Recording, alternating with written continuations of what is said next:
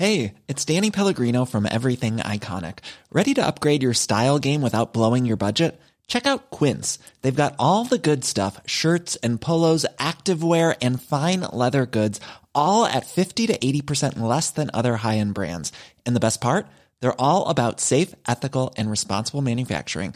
Get that luxury vibe without the luxury price tag. Hit up quince.com slash upgrade for free shipping and 365 day returns on your next order. That's quince.com slash upgrade. Hola, soy Ana Riga. Desde hace tiempo estoy descubriendo y compartiendo una vida sana. Yo creo que para transformar tu vida basta con que comprendas que el cambio está en cambiar algo pequeñito que hagas diario. Así, poco a poquito es como se logra la creación de hábitos. Es como se logra sanar.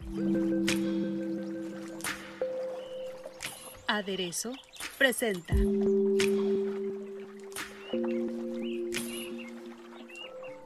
Bienvenidos a un capítulo nuevo de Aderezo. Con este capítulo prácticamente estaremos cerrando el año, este año 2020 que todos queremos tirar a la basura y volver a empezar. Y seguramente será una época complicada para todos porque las fiestas no serán lo mismo, las reuniones no serán lo mismo, estaremos extrañando gente, habrá otras que necesiten estar encerradas, mantener la distancia y eso en el ánimo va a pegar horrible y entonces en la panza va a pegar peor.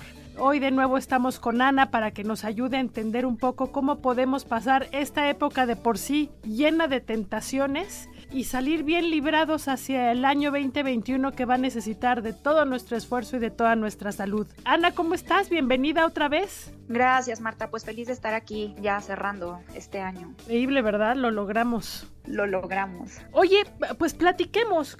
Viene, por supuesto, ya ni sé tú cómo serán las fiestas de las oficinas de fin de año, si serán virtuales o no, pero seguramente van a incluir de alguna manera lo esencial, el intercambio de regalos sospechosos, trago y algo para comer. ¿Cómo le haremos ahora para empezar ahora esta temporada, Ana? ¿Cómo la ves? Sí, pues quién sabe qué vaya a pasar, Marta, pero lo que sí es cierto, y creo que ya lo hemos acá platicado varias veces, es que la comida, aparte de cumplir con todos estos requerimientos nutricionales que hemos ido aprendiendo todos de la mano poco a poco, juega también un papel bien importante en temas sociales. Sabemos que no nada más es comer de, ay, pues el desayuno, porque no hace falta energía, que sí es muy importante, pero sobre todo ahora que se acercan estas fechas, reconocer también el rol social que tiene y aceptarlo, ¿no? O sea, al final saber y sentirnos nosotros en paz, en saber que a lo mejor van a venir unos meses que si bien hay cierta incertidumbre, como tú decías, de cómo se van a llevar a cabo las reuniones y las cenas, sí sentirnos cómodos con esto, el aceptar también la comida desde esta parte social y emocional de convivencia, ¿no? Que siempre ha tenido este rol bien fuerte en todo el mundo, pero sobre todo en culturas como la mexicana, donde es parte de consentirte, de que el anfitrión te reciba, de poder convivir con tu familia, con tus amigos, con tus compañeros. ¿Esto para qué? Para no empezar como a, digamos, a voltear a ver todas estas comidas como un sufrir y decir, ¿y ahora qué voy a hacer? Y si por si no he podido hacer ejercicio y este 2020 que estuvo bien raro, sino más bien disfrutarlos, pero disfrutarlos siempre a partir de la conciencia. Por eso a mí me gustaría compartirles, Marta, hoy 10 de mis tips. Sé que puede sonar como muy grande, pero son 10 tips muy sencillos que de verdad si nos apegamos a ellos, creo que vamos a cumplir con estas dos metas. Una, la que yo mencionaba ahorita, que es la de disfrutar sin sentir culpas, sin después tenernos que levantar a la mañana siguiente y decir, uff, como ayer me eché una super comilona en la oficina, pues hoy ni como, hoy me mato tres horas en el gimnasio, o ayuno de pura agua, ¿no? Que esto al final termina siendo bien dañino tanto para nuestra salud física como nuestra salud emocional. Y dos, pues para no caer tampoco en estos temas de la pesadez, de ganar muchos kilos de más, de estarme sintiendo mal, no solamente de la panza, sino a veces hasta nos dan dolores de cabeza, acidez, todo esto, y pues poder encontrar, así que como dicen por ahí, el balance. Oye, 10 tips, a mí me parece buena la oferta, no me parece nada larga, ¿por qué no arrancamos? Perfecto, pues el número uno, Marta, para mí siempre es masticar bien. Esto suena como algo bien bobo, pero recordando que la digestión siempre empieza en nuestra boca y que nosotros al tomarnos el tiempo de masticar adecuadamente los alimentos, vamos a ver a que nuestro cuerpo sea capaz de absorber los nutrientes y además, al estar comiendo más despacio y más en conciencia, vamos a poder detectar más fácil cuando nuestra hambre, nuestro apetito o nuestro antojo ya está saciado. Esto porque nuestro cerebro le toma 20 minutos aproximadamente recibir el mensaje que viene desde nuestro estómago cuando ya está saciado 20 minutos es mucho, ¿no? Si nosotros pensamos en que no masticamos lentamente o muchas veces no estamos comiendo a conciencia, estamos hablando de que podemos estar 20 minutos sobrecomiendo, que eso pues prácticamente puede ser una comida entera de más. Entonces, bueno, al comer lento vamos a notar que vamos a quedar satisfechos con menos cantidad de comida. No significa que vamos a comer poquito, no, sino que a lo mejor si yo tenía el antojo del pavo, yo tenía el antojo del pastel o simplemente estoy en una comida disfrutando de unos ricos cortes de carne, voy a comer lo que sea suficiente y yo hasta sentirme bien, no hasta sentirme a rebotar, que a veces lejos de darnos una sensación rica, al terminar de comer, pues nos hace sentir bien incómodos. Y la verdad es que sabes que va a ayudar también para ese tip, que estos eh, eventos son de sobremesa súper largas, entonces no tienes por qué apresurarte para comer tampoco. Exactamente, Marta. Y ahorita que acabas de decir eso, viene aquí el tip número dos. Es que cuando estamos en esta sobremesa, en la que muchas veces se acostumbra a pedir, por lo menos aquí en México, pues mucha comida al centro de la mesa, ¿no? Que a veces decimos, ay, pues hay que pedir cinco entradas y entre todos y tres platos fuertes y entre todos. Entonces, el segundo tip es que cuando pase esto, o bien cuando estemos en un buffet, siempre nos tenemos que servir en nuestro plato, porque siempre va a ser mucho más fácil mezclar estos dos sentidos, ¿no? O sea, tanto el sentido del gusto con el sentido de la vista, para poder visualizar cuál es mi porción ideal. Con nosotros estamos comiendo de platos enormes, compartidos y picando, es muy fácil que nosotros le perdamos la vista a la porción que estamos ingiriendo. Entonces, de esta manera vamos a poder ser como de nuevo mucho más conscientes y decir, ok, a lo mejor ya dos platos, con eso estoy bien, ¿no? A que si estamos realmente todas estas horas de sobremesa o todo lo que dura el buffet, nada más picando, a veces dices, híjole, y según yo ni había comido tanto y ahorita ya me estoy sintiendo bien mal. Ah, bien. Mira, no se me había ocurrido eso. Después de este, Marta, sería el tercero, que bueno, va muy vinculado con estos dos, que es comer con conciencia, o como se le llama mucho, ¿no? Que hoy escuchemos mucho sobre el mindfulness, que realmente eso es lo que significa. ¿Y esto a qué se refiere? A tener presente todos nuestros sentidos, ¿no? De nuevo, no nada más el del gusto, también del tacto, el del olfato, el de la vista. Esto lo menciono mucho porque a veces estamos muy acostumbrados a comer con la televisión, a comer con el celular, a comer con el iPad, todo tipo de aparatos, o a lo mejor si no tenemos ninguna de estas costumbres, al estar sentados con grupos, pues ni siquiera grandes, ¿no? Pero, o sea, donde están nuestros amigos, nuestros familiares y demás, es muy fácil que nos empecemos a distraer. Y entonces con esto perdemos la atención de nuestros bocados. Lo ideal entonces, y lo que yo les sugiero y que les propongo que empecemos a hacer este ejercicio, es en la medida de lo posible intentar no hablar y llevarnos la comida al mismo tiempo ojo, no estoy diciendo que no hablemos durante la comida, solamente que mientras estamos dando el bocado, procuremos darle la atención de todos nuestros sentidos a ese bocado que yo estoy dando, a mantenernos presentes y a poder así disfrutar y saborear sin distracciones. Concentrarse en el platillo que tienes enfrente, disfrutarlo y como dicen las mamás, no hables con la boca llena. Tal cual, resumido, ni yo lo voy a poder decir mejor, Marta. Eso, no hables con la boca llena. El cuarto sería tomar agua. Esto porque es bien importante. La mayoría de las personas viven crónicamente deshidratadas. De hecho, es algo bastante común confundir el hambre con la sed. Entonces, si nos da hambre entre comidas o bien mientras estamos esperando, ¿no? Muchas veces que todos estamos viendo qué van a pedir de la carta o a qué se van a decidir o a que llegue el amigo, a que llegue la mamá, podemos decir, no, ya me estoy muriendo de hambre y entonces empezamos a sobrepedir. Entonces, aquí lo que yo les aconsejo es tomar uno o dos vasos grandes de agua y revisar para saber si genuinamente es pura hambre o a lo mejor sí existía esta deshidratación. Y ojo, se los digo porque en verdad es mucho más común de lo que pensamos. Entonces aquí también un tip es que carguen siempre consigo una botella de agua para que la puedan ir rellenando y la puedan mantener llena durante todo su día mientras se trasladan ¿no? de un lugar a otro, cuando lleguen al restaurante y para que sea muy fácil realmente tener como pues siempre esta hidratación al alcance de nuestra mano. Esto también les platico que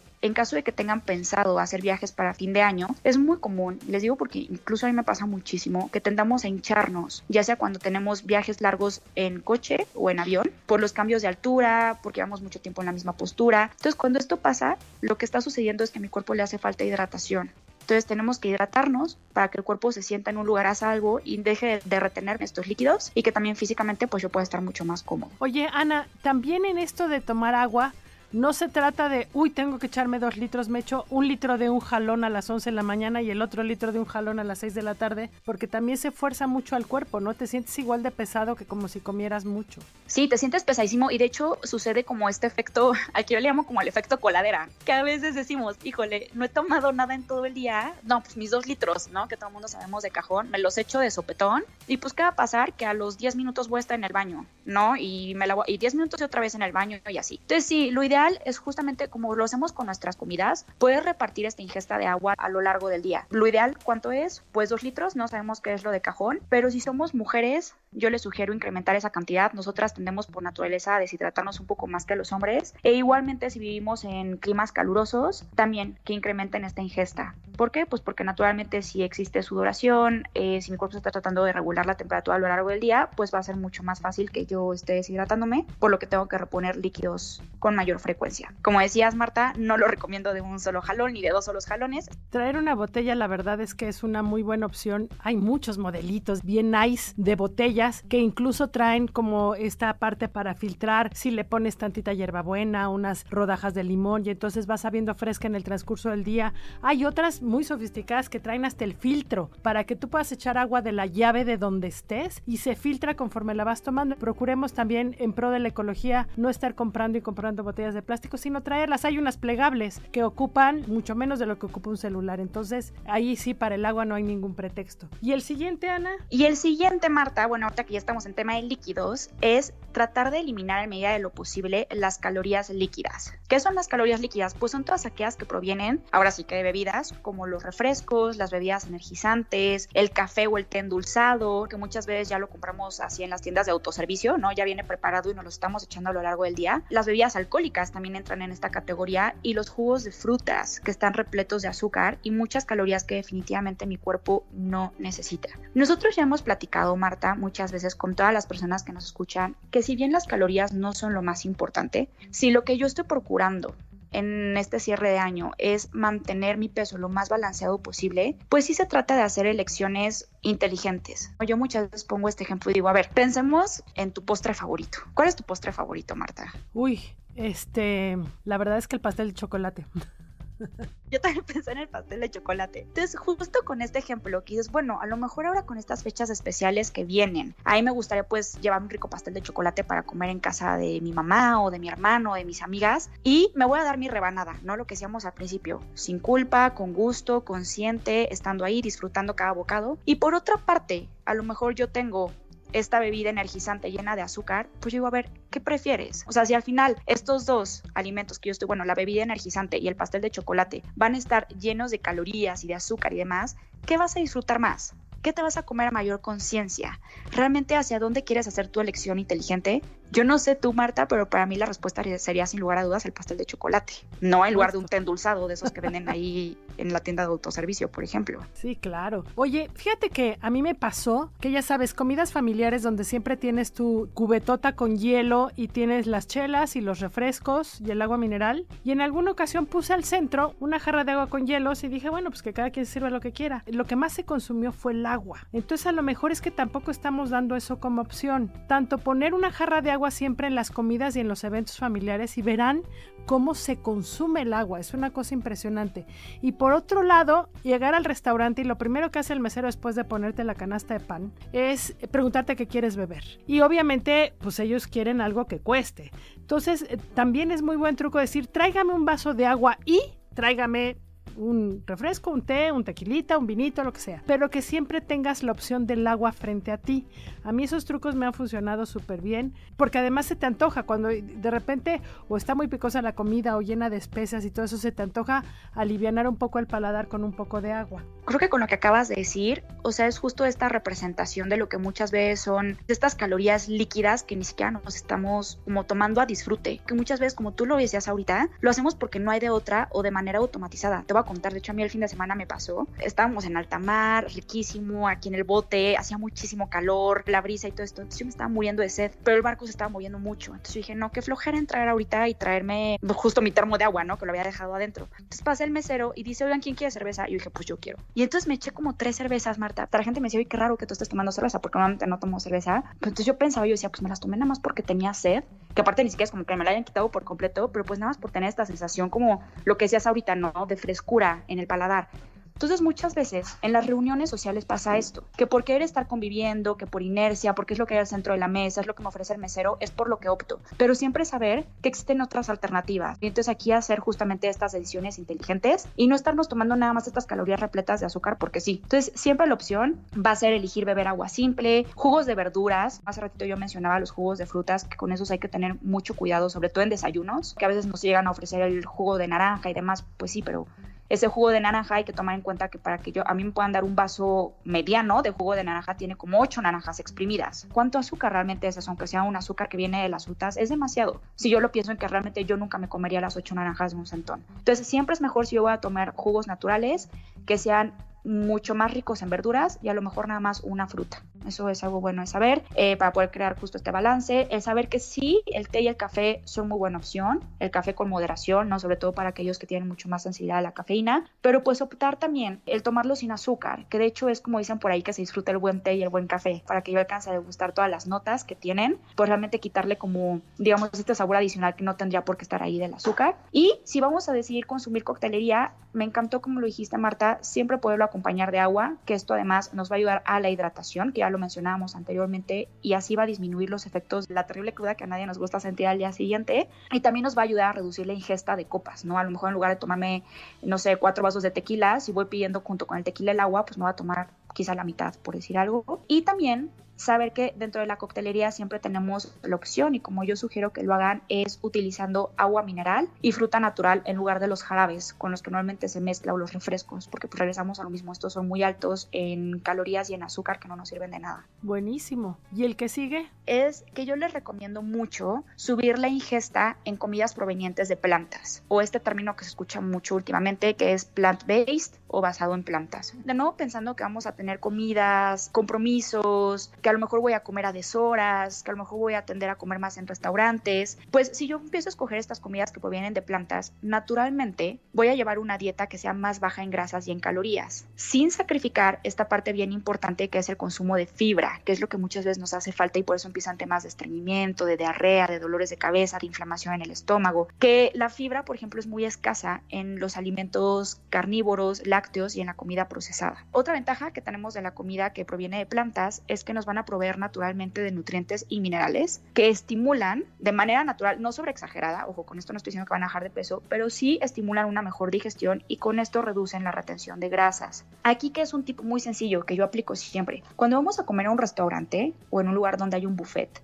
cuando estamos eligiendo todavía el platillo fuerte o la cena, podemos sugerir al mesero que cambie el pan o las papas, o en el caso de México los totopos, ¿no? Que es como algo muy común que acompaña al platillo, por una ensalada o por vegetales a la parrilla o hervidas, que es lo que casi siempre va a haber en un buffet o en un restaurante, ¿no? Muy sencillo. Esto de nuevo nos va a ayudar con toda la ingesta de fibra que yo les mencionaba y pues al final van a saber ricos y va a ser una muy buena manera de introducir el que va a ser nuestro platillo fuerte para que yo pueda asegurar que pues va a tener una digestión mucho más liviana. No solo la comida mexicana, ahora que hace frío y que uno quiere cositas calientes, la verdad es que la opción de las verduras siempre está presente desde las calabacitas rellenas hasta el ratatouille, hasta los caldos, que siempre están llenos de verdurita, también un buen caldo tlalpeño, por ejemplo. Y son deliciosos para aquellos que dicen, ah, yo a mí la ensalada no me gusta porque yo las puedo todas, ¿no? Pues ahí están tus caldos, échate un caldo. Sí, totalmente, exacto, los caldos que tenemos nosotros tan presentes, bien ricos, o sea, un caldo, una cremita, con eso ya estás asegurando tu ingesta de vegetales, ¿no? A lo mejor si tiene brócoli, espinaca, sapio, y bueno, sí, o sea, muy fácil de consumir y al final también, pues un, a mí se me hace una petición muy sencilla que hacerle al mesero siempre sin importar dónde estemos. Va, el 7.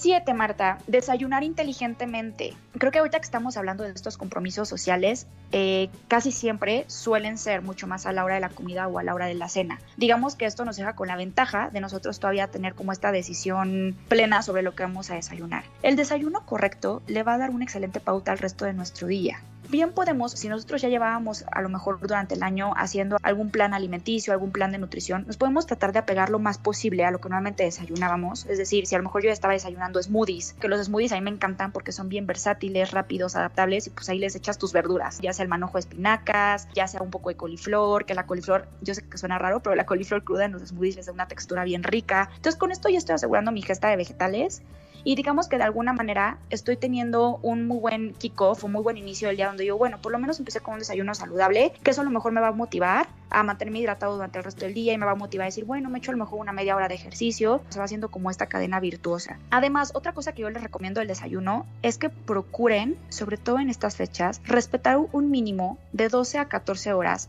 a partir de mi última comida hasta mi desayuno. ¿A qué me refiero con esto? 12 o 14 horas a partir de que yo terminé mi última comida el día anterior, es decir, si yo ayer cené a las 8 de la noche y terminé de cenar a las 8 y media, yo empiezo con mi desayuno al día siguiente mínimo a las 8 y media, que son las mínimas 12 horas, porque con esto voy a evitar saturar a mi hígado y a mi sistema digestivo, dándole el tiempo a mi cuerpo que necesita naturalmente para lograr digerir todo y no estarle nada más dando más comida que digerir, más comida que digerir y si de por sí a lo mejor fue una cena pesada, pues le voy a estar dando un montón de chamba.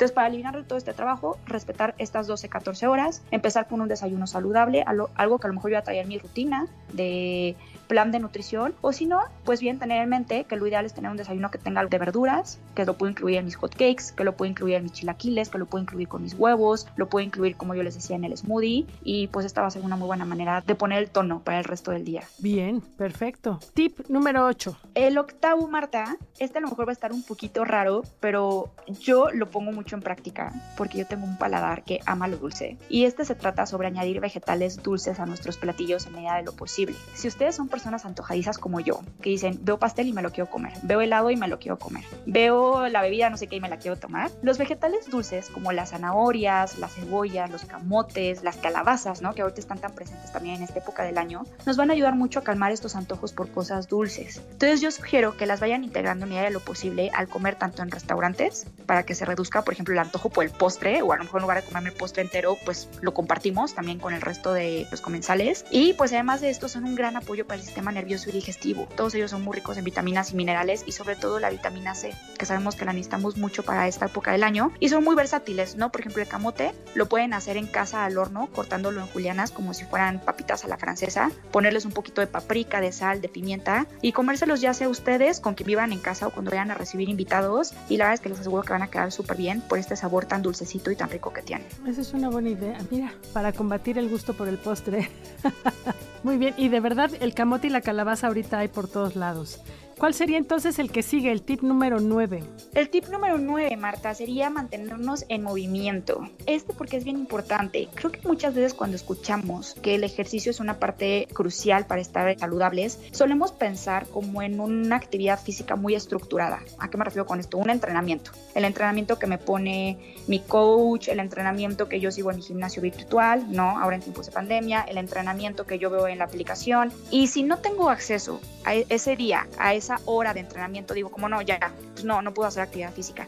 No estoy diciendo que este tipo de actividad estructurada esté mal, no, por el contrario, es muy, muy buena. Pero lo que quiero decir es que tenemos que aprender también a ser más flexibles con la actividad física que tenemos y saber que la actividad física, ojo, no se limita a rutinas preestablecidas que sigamos normalmente en nuestra semana laboral, sino que nos podemos poner creativos y divertidos. Aprovechar los espacios, que creo que es algo que hemos aprendido mucho en esta cuarentena. El saber que, por ejemplo, ahora que a lo mejor sí me voy a dar escapadas, ¿no? De fin de semana por algún lugar cerca de la ciudad o incluso a la playa o a la casa de campo de la familia. Saber que cuenta el hacer caminatas, el andar en bicicleta, en salir a caminar, ¿no? Para conocer en lugar de tomar un Uber, que aparte pues ahora creo que pasar tiempo justo al aire libre es algo que nos beneficia mucho a todos. Entonces aprovechar estos espacios que tenemos no nada más dentro de la casa frente a la aplicación móvil, ¿no? Que tengo en mi celular para ponerme a ejercitarme y sudar bárbaro, sino que siempre tengo la opción de caminar, la opción de nadar, la opción de nuevo de la bici. Y todo esto claro que cuenta como actividad física. Entonces lo que sea que elijamos, cuenta y cuenta mucho.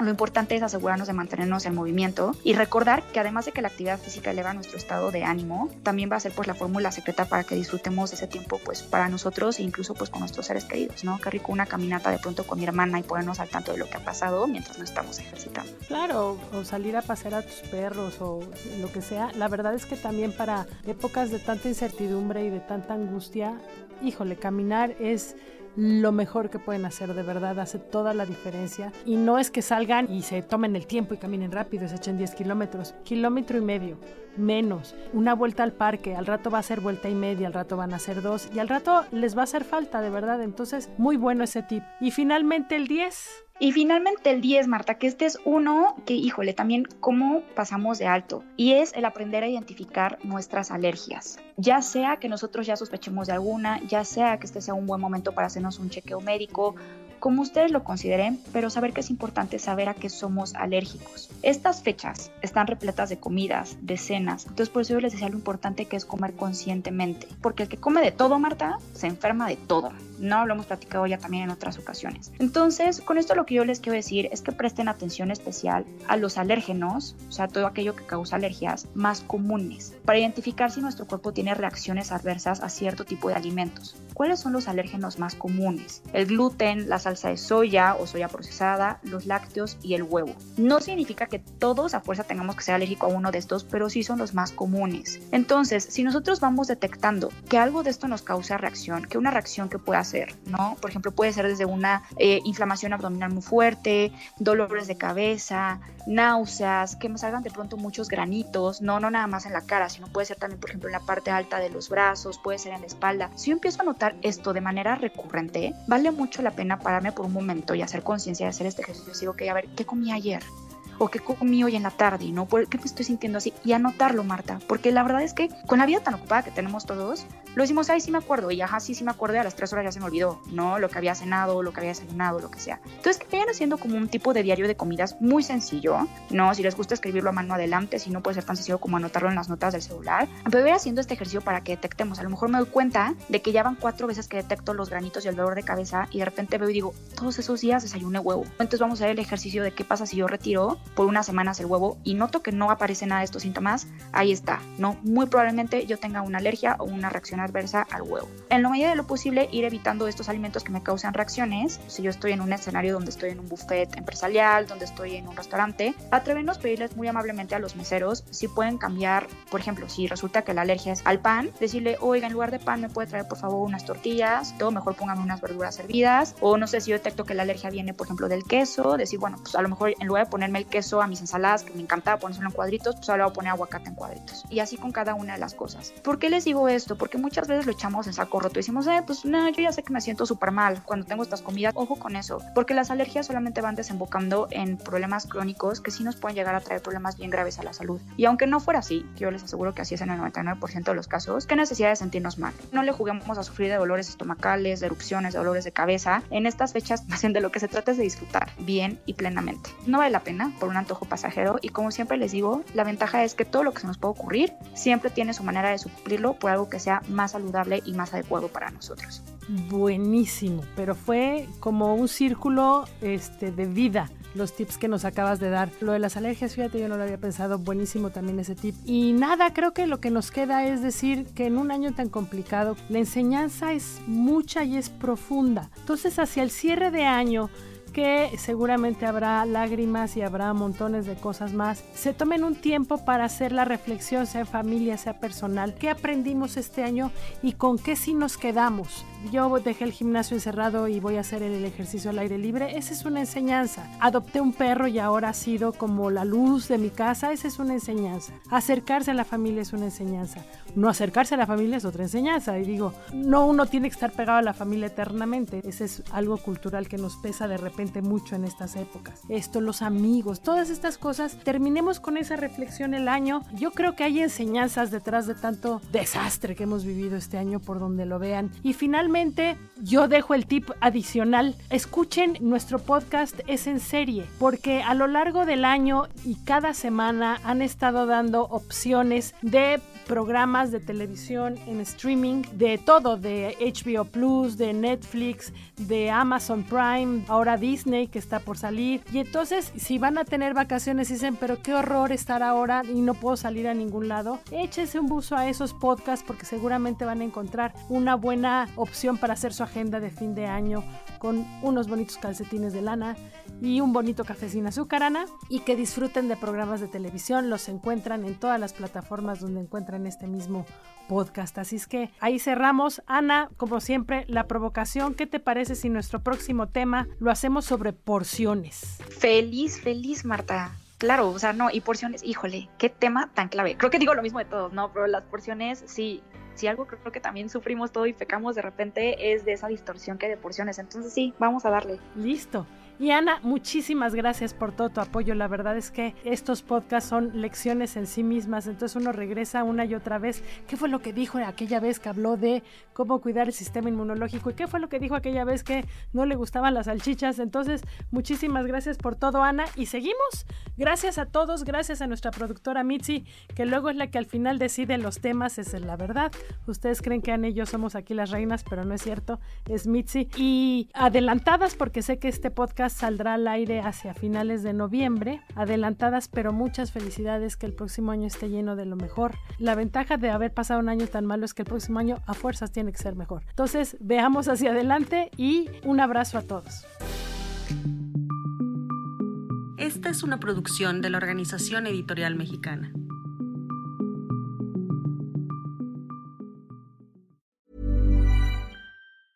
Planning for your next trip? Elevate your travel style with Quince. Quince has all the jet setting essentials you'll want for your next getaway, like European linen, premium luggage options, buttery soft Italian leather bags, and so much more. And is all priced at 50 to 80% less than similar brands. Plus, Quince only works with factories that use safe and ethical manufacturing practices. Pack your bags with high-quality essentials you'll be wearing for vacations to come with Quince. Go to quince.com slash pack for free shipping and 365-day returns.